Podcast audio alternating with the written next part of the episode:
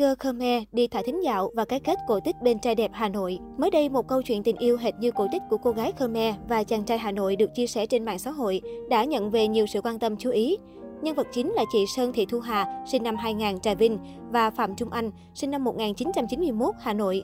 Tuy họ cách xa nhau hơn 2.000 km, nhưng nhờ mạng xã hội, Thu Hà và Trung Anh đã quen biết nhau. Sau khi kết bạn Facebook, mỗi lần Thu Hà lướt new feed là thấy ảnh của Trung Anh. Cô ấn tượng với ngoại hình điển trai trắng trẻo của anh. Một hôm, Trung Anh đăng một bức ảnh kèm theo dòng trạng thái. Đợi em từ sáng đến giờ mà không thấy em đâu. Thu Hà thấy bức ảnh và caption vui vui nên bình luận dạo thả thính. Cô ghi, đợi em suốt đời được không?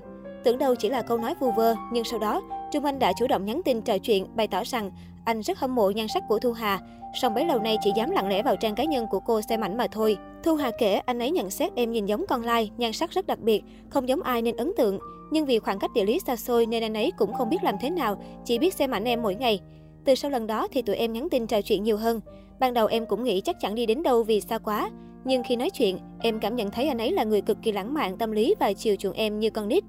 Sau khoảng 3 tuần thì em nhận lời yêu. Yêu nhau được một tháng thì tình cảm của cặp đôi tiến triển thêm một bước khi Trung Anh vào Trà Vinh gặp Thu Hà. Chàng trai Hà Nội được hot girl Khmer giới thiệu với bạn bè, đồng thời công khai chuyện tình cảm lên mạng xã hội. Dù bạn trai ở xa nhưng Thu Hà lại nhận được sự ủng hộ của bố mẹ. Ba tháng sau, Trung Anh tiếp tục vào Trà Vinh một chuyến. Đúng dịp Tết của người Khmer để ra mắt bố mẹ vợ tương lai. Có một điều nữa ở Trung Anh mà Thu Hà rất thích, đó là sự đúng hẹn. Chưa lần nào anh lỗi hẹn hay để cô phải chờ đợi, dù chỉ là một phút.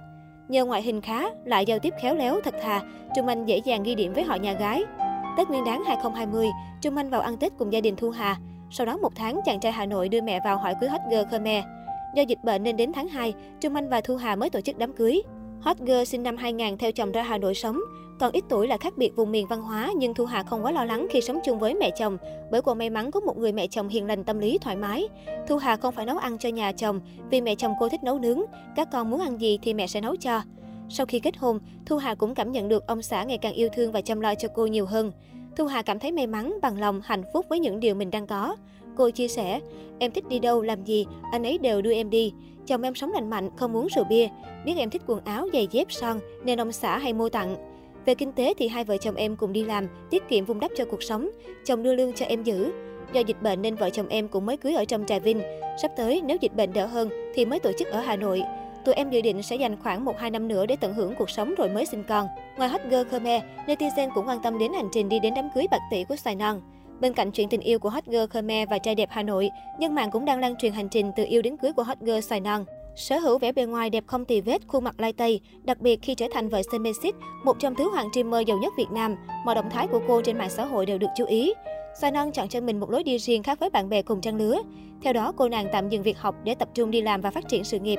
Câu chuyện này đã khiến nhiều người chèm pha cho rằng người đẹp 2002 chỉ là bình hoa di động hay may mắn thì lấy được chồng giàu.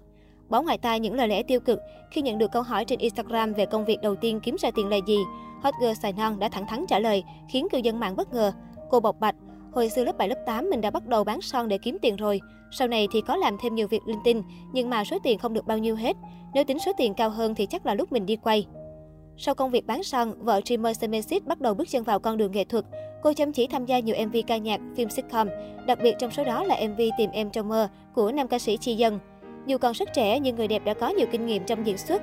Không chỉ tham gia diễn xuất, Xoài Non còn có tên tuổi trong làng chụp mẫu lúc bút tại Sài Gòn. Qua các hình ảnh đăng tải trên trang cá nhân, bà xã Semesis nhận được nhiều sự quan tâm từ cộng đồng mạng, đồng thời được đánh giá là có nhan sắc xinh như gái Tây, cùng gu thời trang ấn tượng.